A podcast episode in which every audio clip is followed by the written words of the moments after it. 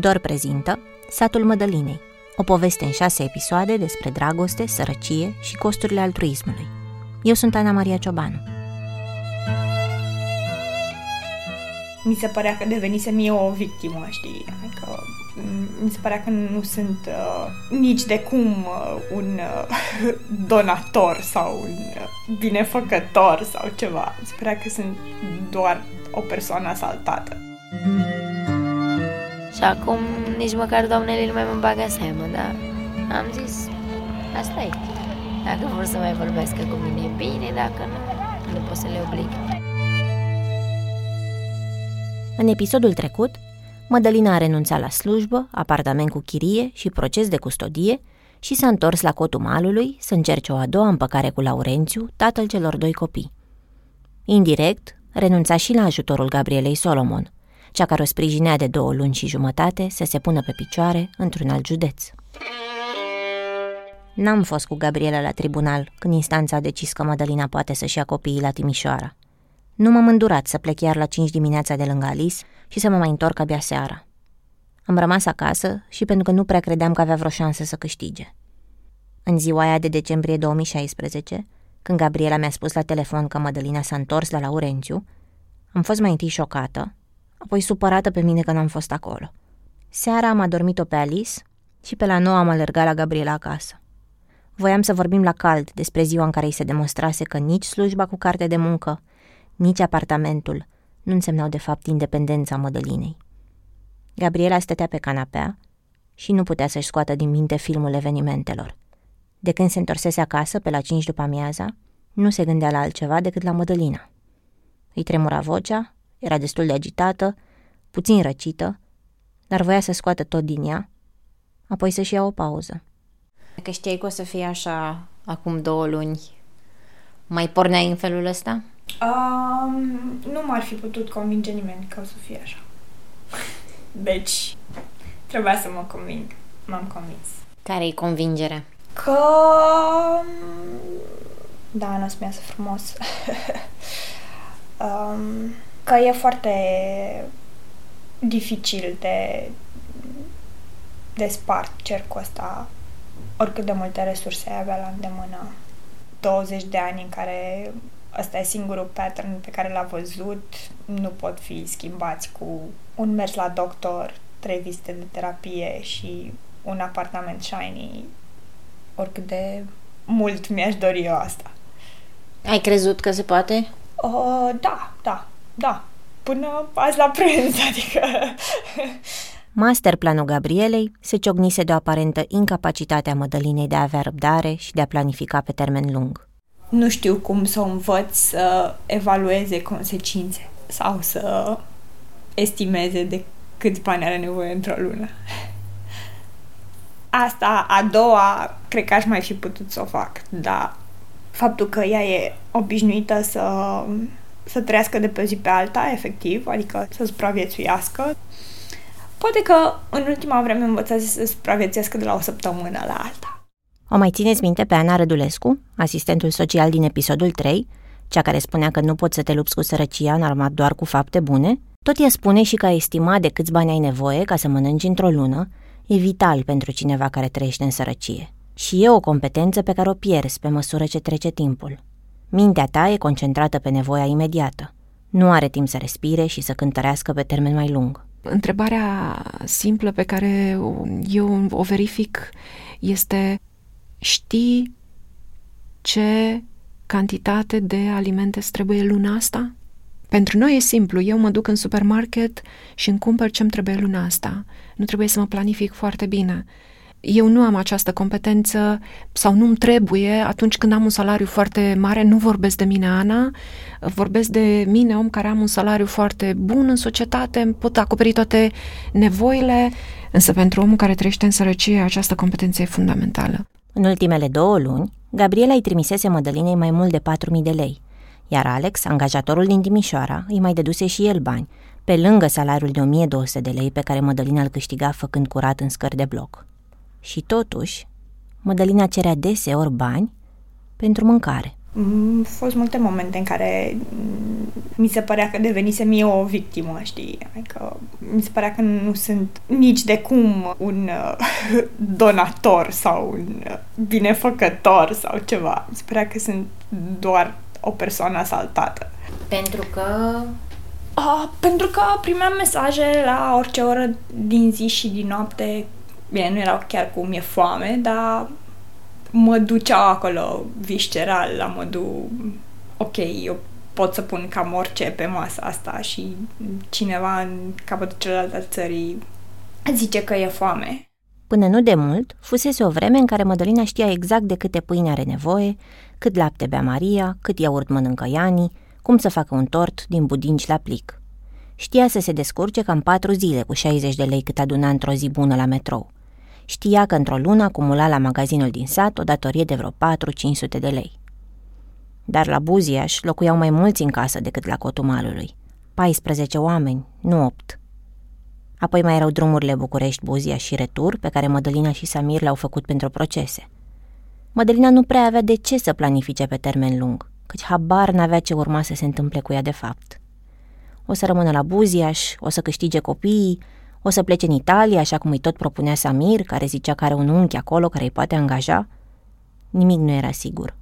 În toată această nesiguranță au apărut și banii dați pe țigări.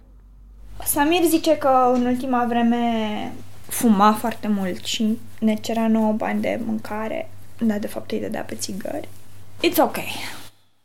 Mădălina a negat mereu că fumează, căci nu voia să creadă doamnele de la București că ea dă banilor pe țigări. Începuse să fumeze pe la 19 ani, în joacă cu femeile din personalul Piteș București, pe ascuns de socri. Câte una, două țigări poștite săptămânal.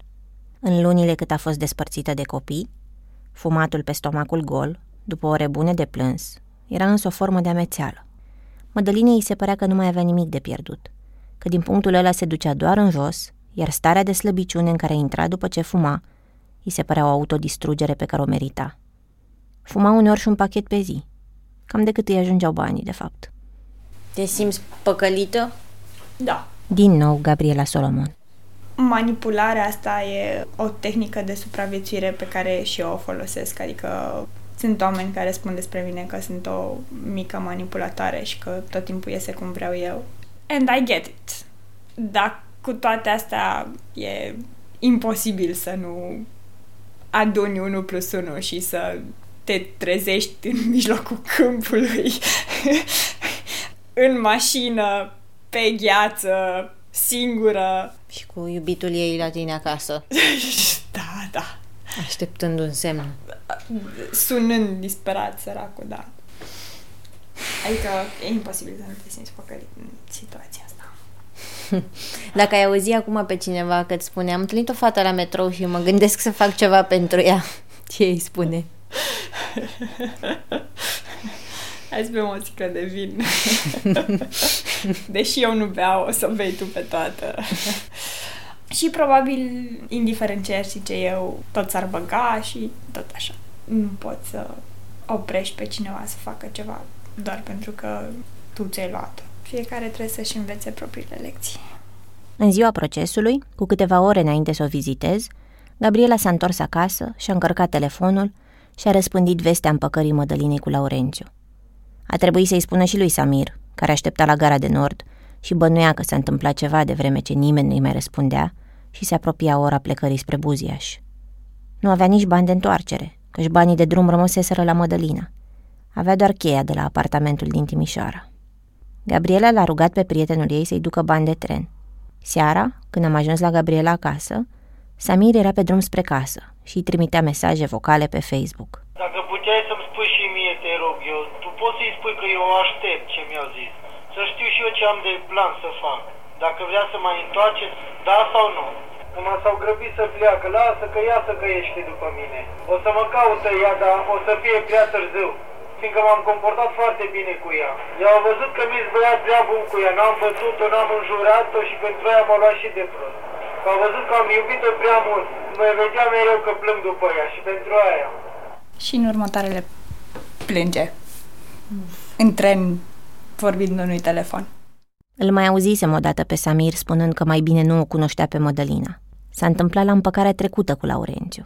Gabriela era convinsă că Mădălina plănuise împăcarea asta încă de la sfârșitul lui noiembrie, când văzuse că tot nu câștiga copiii.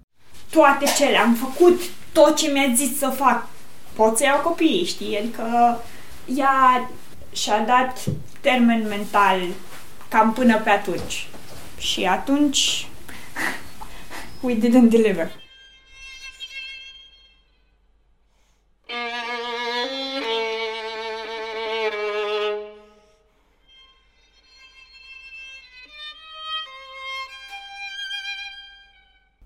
Nu am mai dat de Mădălina în cele trei săptămâni care au urmat. I-am trimis SMS-uri de Crăciun pe numărul lui Laurențiu, am sperat că e în siguranță și am ținut mereu un gând în colțul minții, că o să plece din nou. Nu mi-a răspuns la mesaje. Imediat după anul nou, am vorbit cu Mircea, colegul meu fotograf, să mergem până acolo, să vedem ce se întâmplă. Numai că n-am mai apucat. L-am sunat pe Laurențiu să-i spun că aș vrea să o văd pe Mădălina și să-l întreb dacă ne primește. Așa am primit eu vestea. Mădălina plecase cu o zi înainte de Revelion. Îl luase pe Iani, mințise că se duce la colindat în București și se urcase din nou în trenul spre Buziaș.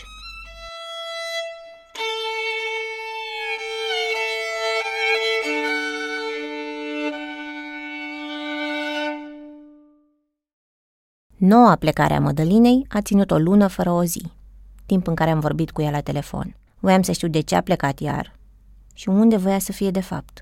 Nu știu, oamenii cred ce vor ei, dar... În fundal îl auzis pe Iani. Mădălina mi-a spus că a plecat pentru că Laurențiu și familia lui nu se schimbaseră de fapt. Așteptaseră doar să se încheie procesul. Nu mă leg cu absolut nimic, mai ziceam, dacă era casa pe numele la vreun copil sau dacă aveam măcar vreun drept acolo, da, mai ziceam, dar odată ce nu am niciun alt nimic, el tot avea în plan să-și facă casa, să-și facă toate alea, bine mersi și... Iar visele tale cu întors la școală, cu muncit, n-aveau cum să... Nu. Mai ales că am zis să se angajeze el. A fost angajat la București patru zile și nici de cum mi-a mai plăcut să se ducă. S-a dus alea patru zile, nu mai țin bine minte cât i-a dat 3 milioane sau 4 și după aia acolo l-a angajat și cu carte de muncă și nu a vrut să se mai ducă. Știa că am venit eu acasă și aștepta la mine. Dacă eu eram proastă și mă duceam la București cu copiii, normal. Că el nu-l mai interesa să se ducă să muncească. Dacă eu eram proastă și mă duceam la București cu copiii, normal că pe el nu-l mai interesa să muncească. Asta îmi spunea Mădălina. Samir era lângă ea și asculta conversațiile noastre pe speaker, speriat ca ea să nu-și aranjeze o nouă fugă și împăcare. Discuții existau și în satul Mădălinei de pe Facebook. Mirela și Gabriela postaseră despre recenta plecare la Buziaș și într-un comentariu cineva le-a scris. Mie mi se pare că Mădălina își bate joc de voi. Mi se pare că se folosește de voi și de copii ca să obțină bani, ajutor și chestii nemuncite. V-ați pus întrebarea dacă sunt înțeleși între ei și vor să stoarcă cât mai mult de la donatori? De ce a plecat doar cu copilul cel mic? Nu cumva vrea să continue cerșetoria? Eu nu mai am încredere în Mădălina și cred că și copiii ei sunt în pericol. Mie mi se par niște șmecheri care profită de sufletul bun al Mirelei și al tuturor donatorilor bine intenționați. Îmi cer scuze dacă am fost prea directă. Gabriela i-a răspuns femeii că poate să găsească toate indiciile din lume pentru a se simți păcălită, așa cum poate să enumere și toate motivele pentru care fuga și alegerile Mădălinei sunt justificate. Am întrebat-o și pe Mădălina despre asta. Nu aveam ce plan să facă. Până la urmă, erau niște doamne care vreau să mă ajute și vreau bine. Și nu avem de ce să o pun pe dânsa pe drumul sau asta, dar atunci când am mers cu doamna Gabriela și am mers acasă la maica mea și am văzut băiatul că plângea foarte tare, atunci credeți-mă că mi-a luat mințile de tot, mai ales că nu l-am văzut de atâta timp. Nu, pur și simplu nu mai știam, nu mai știam nici de capul. meu. Mi-era foarte greu, mai ales când am văzut băiatul că a început să plângă și îmi zicea mămică, ai acasă, hai acasă și am zis că nu merg și a început să plângă. Dar nu că am avut un plan sau ceva, că nu-mi doream să cheltui atâția bani, să fac atâtea procese, să fac atâtea eforturi. Nu-mi doream să fac chestiile astea. Încercam să-mi imaginez ce ar fi însemnat să nu o văd pe Alice două luni, să mă roage plângând să vin acasă, iar eu să o refuz. Într-o astfel de scenă, oricât de rațional ar fi fost să aștepți rezultatul procesului de custodie, cum îi explici unui copil de patru ani că nu mergi cu el. Dacă m-ați fi pus să joc în scena aia de la pătroaia, cred că și eu m-aș fi împăcat.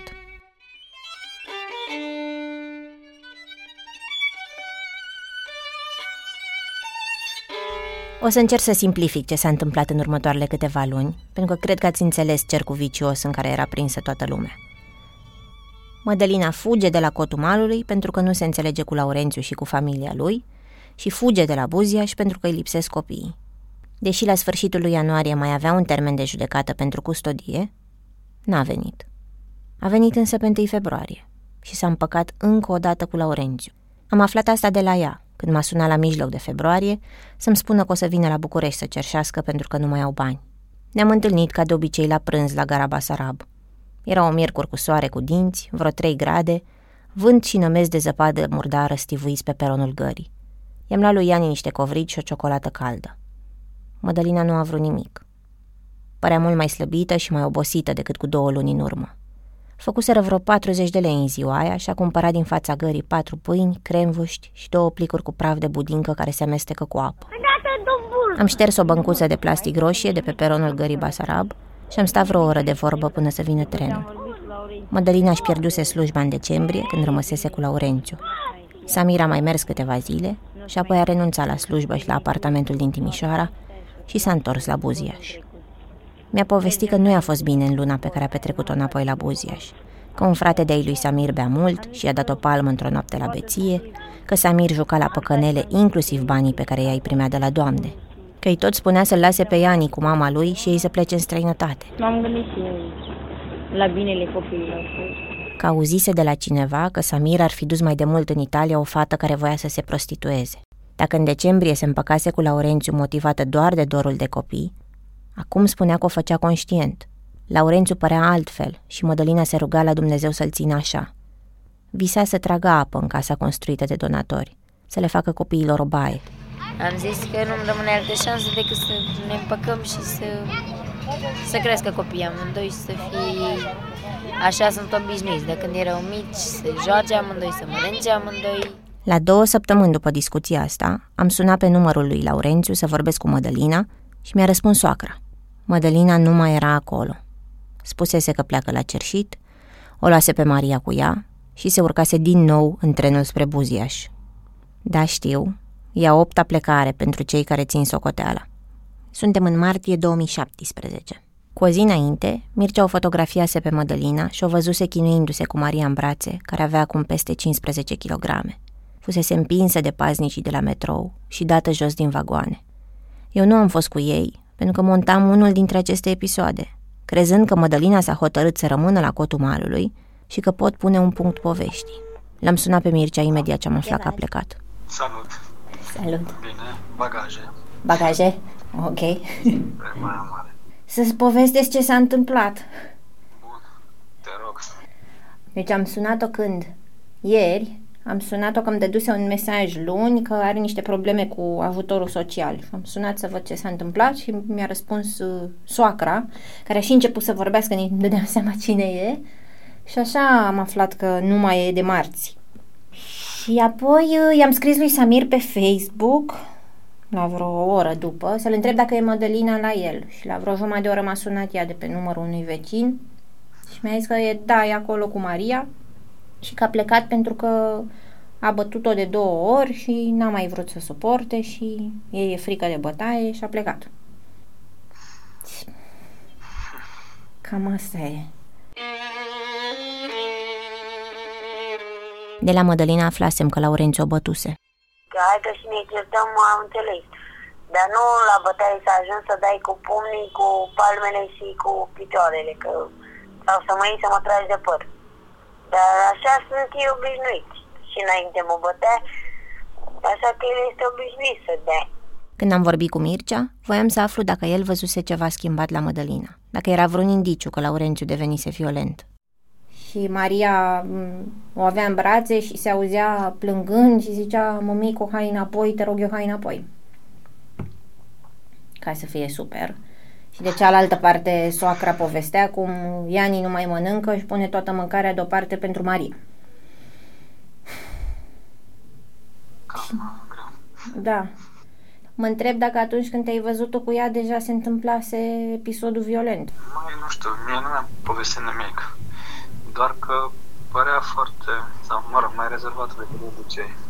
Și, nu știu, am crezut că e obosită doar.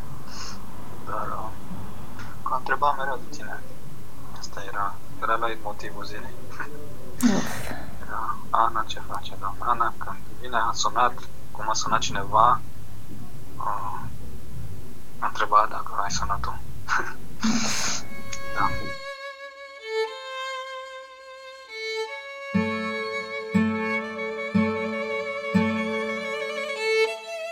Eram complet confuză.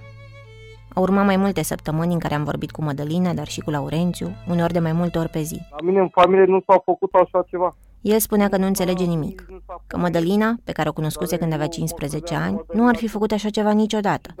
Avea mai multă încredere în ea decât în el. Mă ruga și să le spun doamnelor să nu o mai ajute pe Mădălina, ca să nu mai mănânce banii cu Samir. Poate așa s-ar întoarce.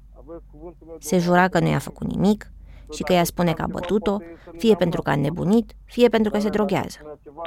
Se jura și că nu o mai primește înapoi, să se ducă să stea cu copiii la mama ei. Sau și mă întreb ca, nu știu, așa singur, în, pentru ce s-a ajuns și pentru ce a plecat ea de câteva ore și cu băiatul și cu fata.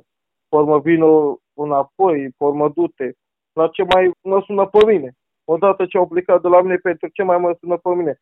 Să vie înapoi. Eu nu mai înțeleg nimic. De cealaltă parte, Mădălina spunea că a plecat pentru că Laurențiu nu se schimbase. Cum îl luau nervii, cum dădea.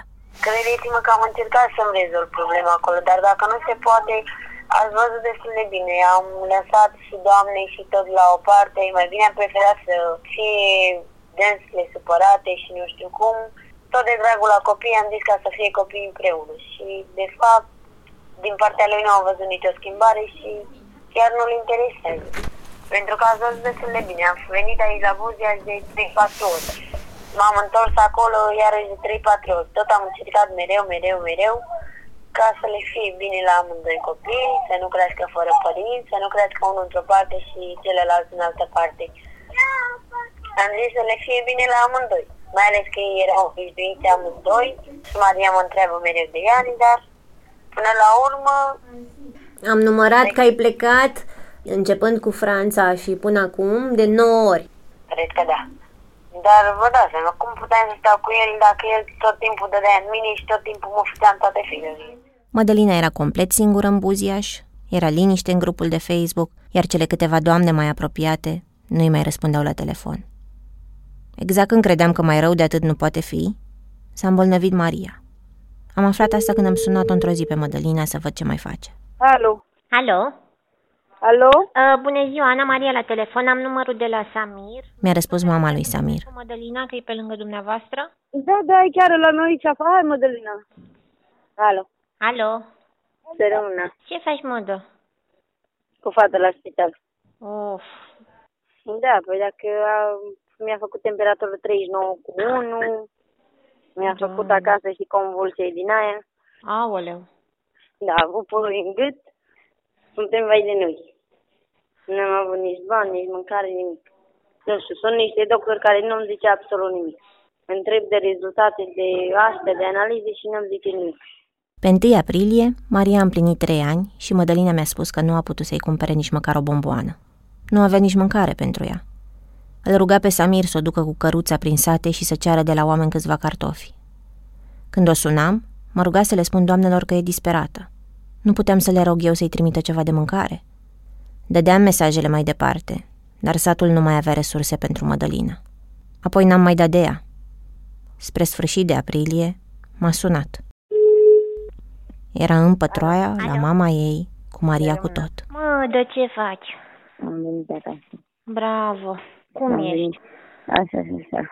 Ce s-a întâmplat acolo?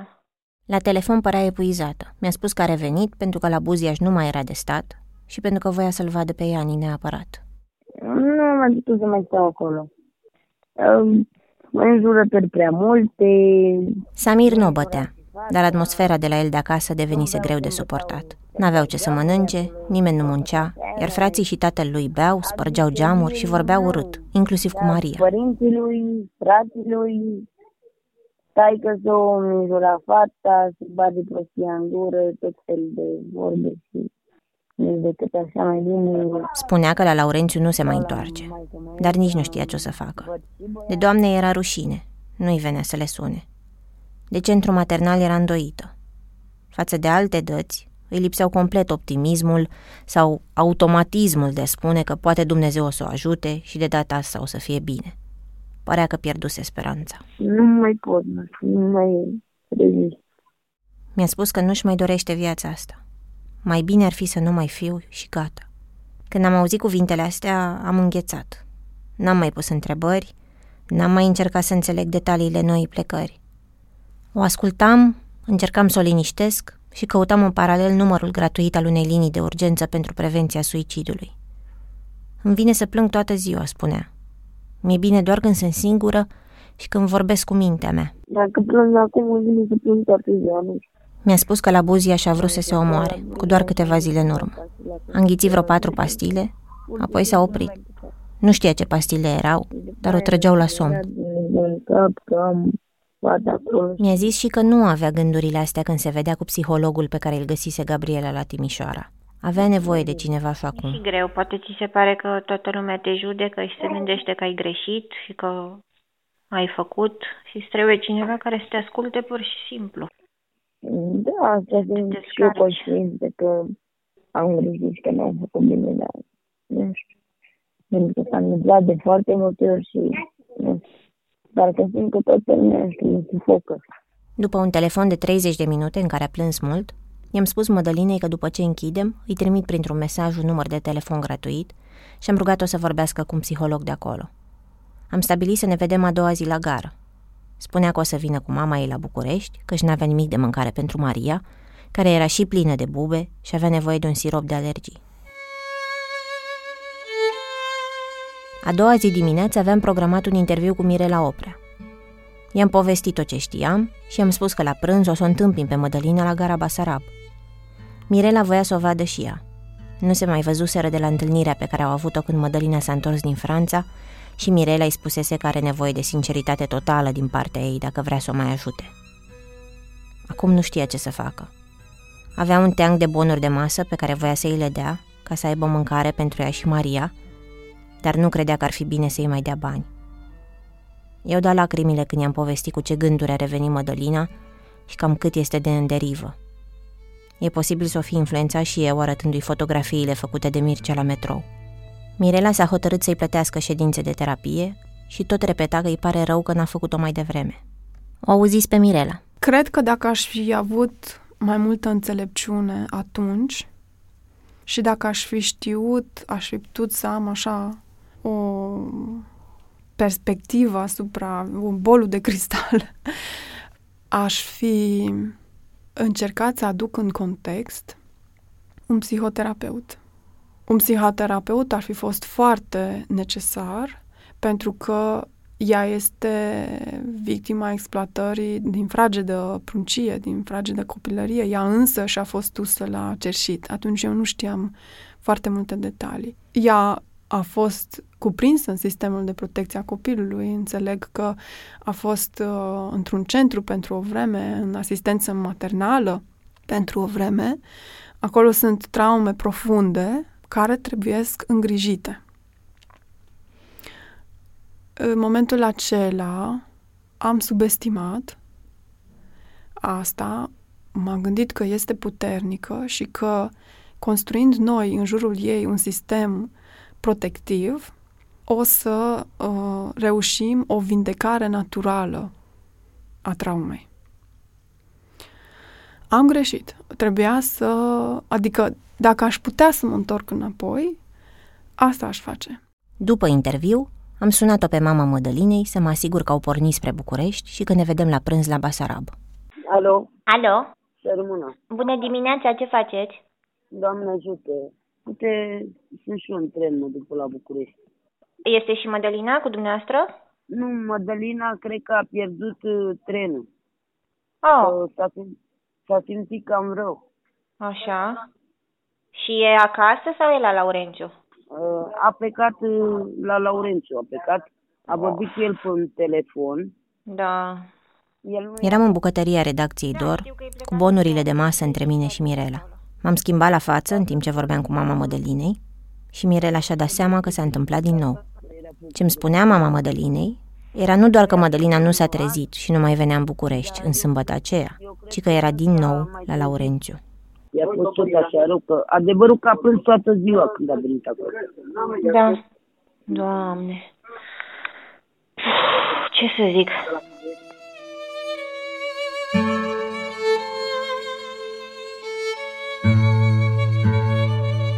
Nu mai știam chiar nici de capul meu, nu mai știam atunci, în momentul ăla. Pentru că căutam să fiu cât mai liniștită și oriunde mă duceam, n-aveam liniște, n-aveam cu cine să vorbesc, adică să-mi spun tot ce am pe suflet, să mă descalc. Și nu mi-era bine nici acolo, nici aici nu mi-era. Înregistrarea asta e din mijloc de iunie 2017. Mădălina n-a mai plecat din aprilie de la cotul malului. Dimineața îl duce pe Iani la grădiniță, apoi face mâncare, spală și zace mult, căci are dureri de spate care o pun jos. Laurențiu nu muncește, dar o ajută. A construit un WC în curte, un coteț pentru porcul pe care speră să-l cumpere pentru iarnă, îi cară apă. Sunt dator la magazinul din sat și Mădălina pleacă săptămânal cu copiii la București la cerșit. Face cam 60 de lei într-o zi din timpul săptămânii și spre 90 de lei duminica. De când s-a întors de la Buziaș, a oprit-o poliția din metrou de trei ori, a amendat-o și a vizitat-o și un asistent social care a amenințat că dacă o mai prinde la cerșit, o să ia copiii și o să o decadă din drepturile părintești. Laurențiu e suspicios de fiecare dată când Mădălina pleacă la București și o oprește poliția. Căci asta înseamnă că stă cu orele într-un birou la Unirii, pierde trenul de la 15.45 și mai ajunge acasă cu copiii abia noaptea la 10. De unde știe el ce face ea atâtea ore și cu cine vorbește? Am înregistrat o conversație pe care au avut-o în iunie, când Mădălina stătuse vreo patru ore la poliție. L-a sunat de la mine după ce ne-am întâlnit la Basarab. Dar spală-te pui, mămica, acum.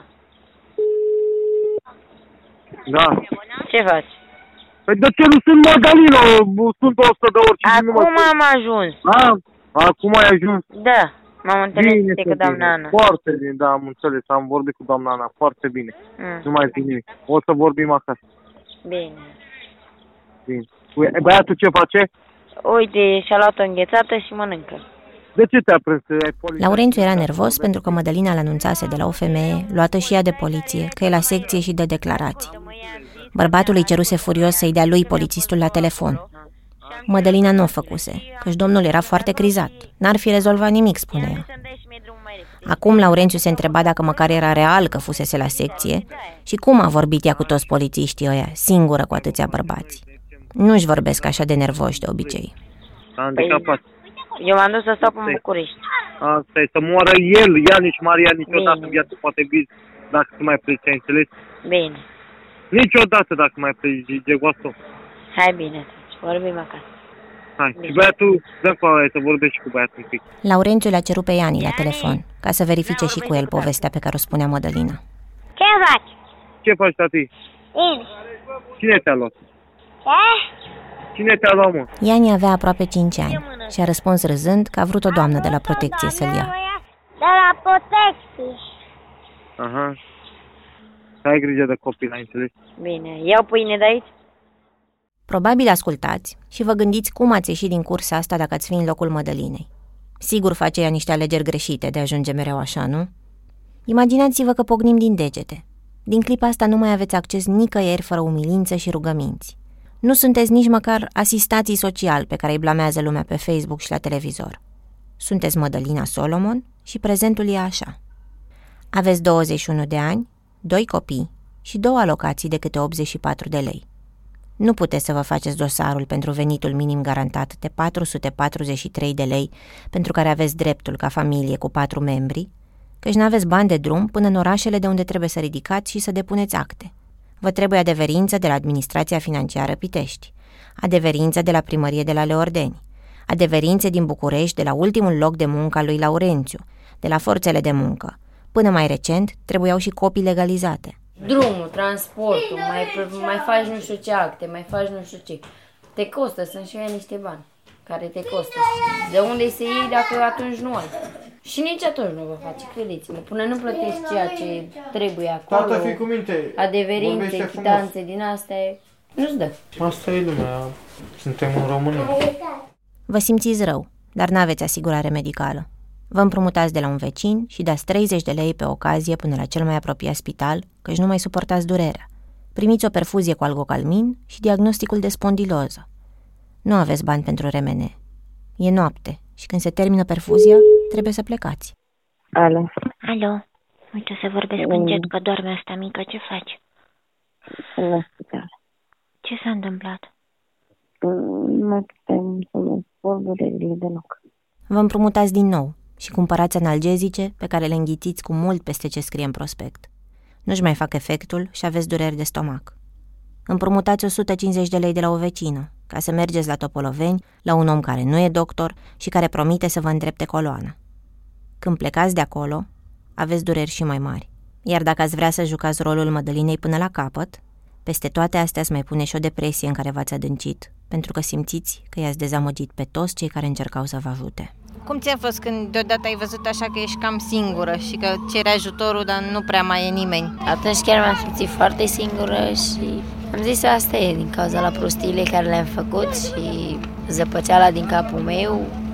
Încerca să fiu undeva liniștită și n-am găsit. Și acum nici măcar doamnele nu mai mă bagă în seamă, dar am zis, asta e. Dacă vor să mai vorbească cu mine, bine, dacă nu,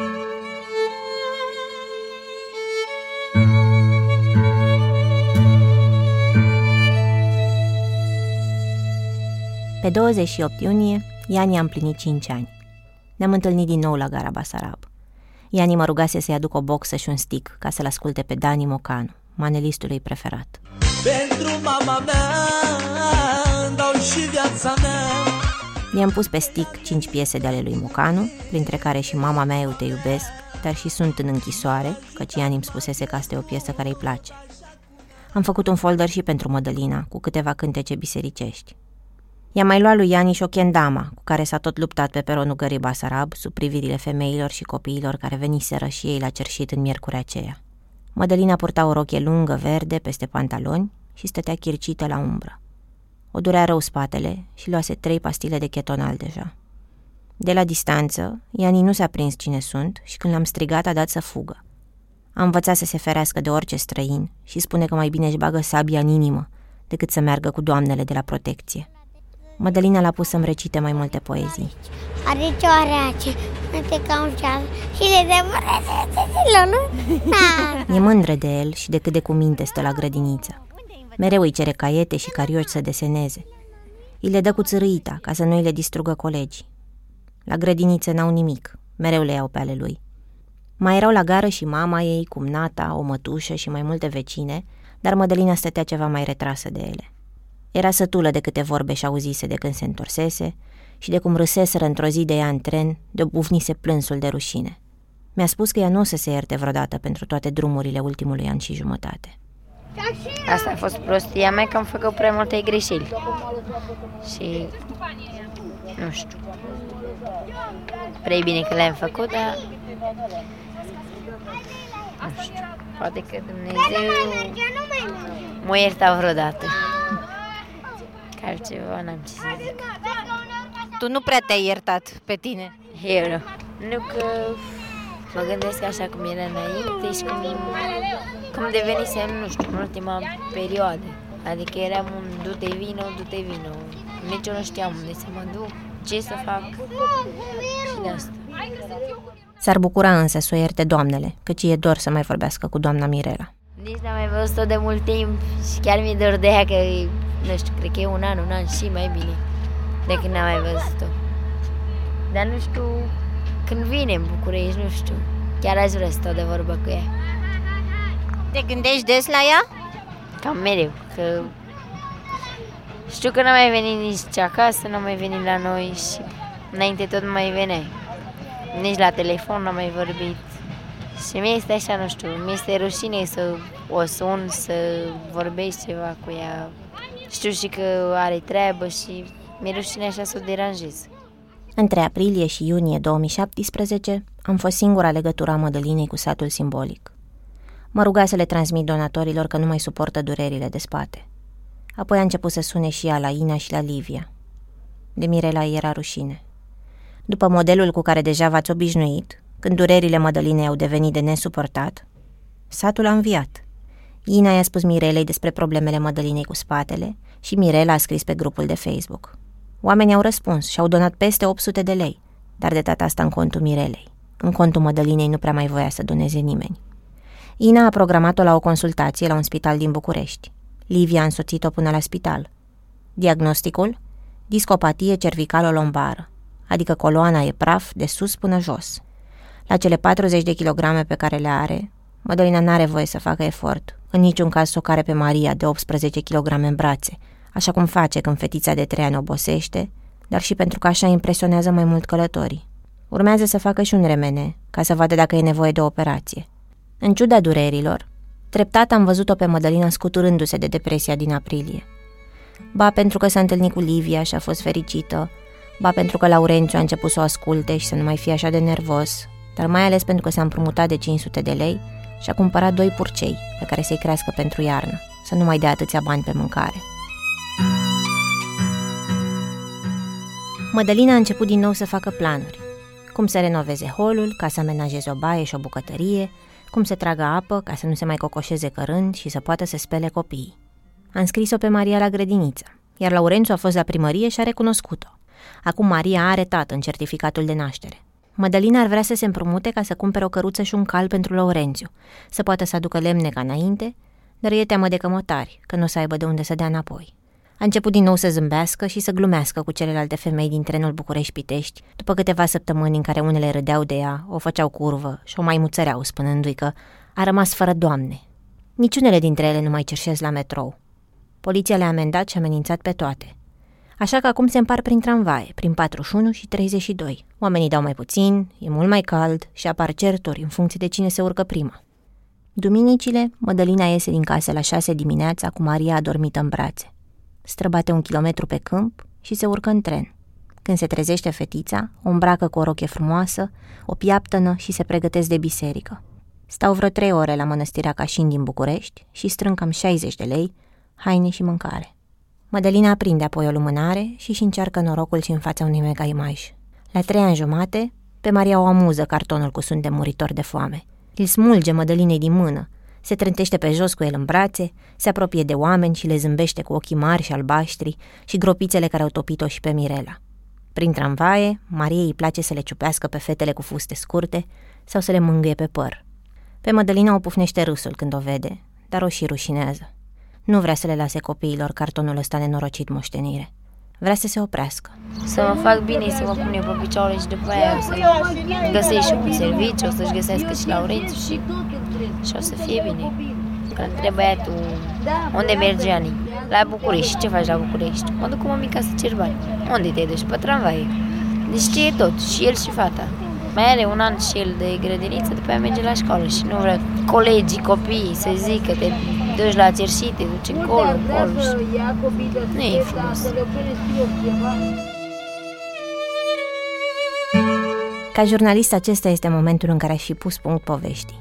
Dar pentru că n-am putut să-i dau drumul doi ani și jumătate, pentru că e despre mult mai mult decât despre Mădălina și familia ei, și pentru că reacțiile multora dintre cei care aud această poveste sunt despre ok, și eu ce pot să fac, mai avem un episod în care puteți să ascultați cu ce lecții ne-am ales cu toții din satul Mădălinei. Care e, de fapt, răspunsul la întrebarea poți să scoți o mamă tânără din sărăcie?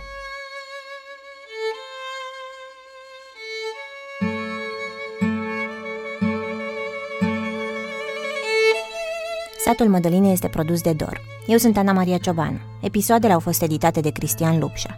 Ani Sandu m-a ajutat la mixaj. Carla Lunguții, Elena Văduva și Miruna Marin au transcris interviuri, au cizelat scripturi și au verificat informații.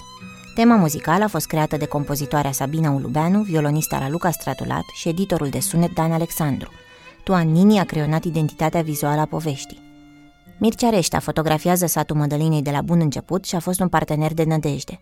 Găsiți imaginile lui pe decâtorevistă.ro Pentru mama mea În episodul acesta, mulțumită lui Iani, l-ați auzit și pe argeșanul Dani Mocanu cu piesa Mama mea, eu te iubesc. Mocanu e cunoscut și pentru piesele pe care le compune la cerere pentru interlopi cunoscuți sau anonimi care vor să-și anunțe public șmecheria. Lui Iani îi plac și poeziile. Rase păsărele, ele cuiburi se adună, noapte bună. Ne, se ascund prin rămurire. Rere, Noapte bună. noapte bună.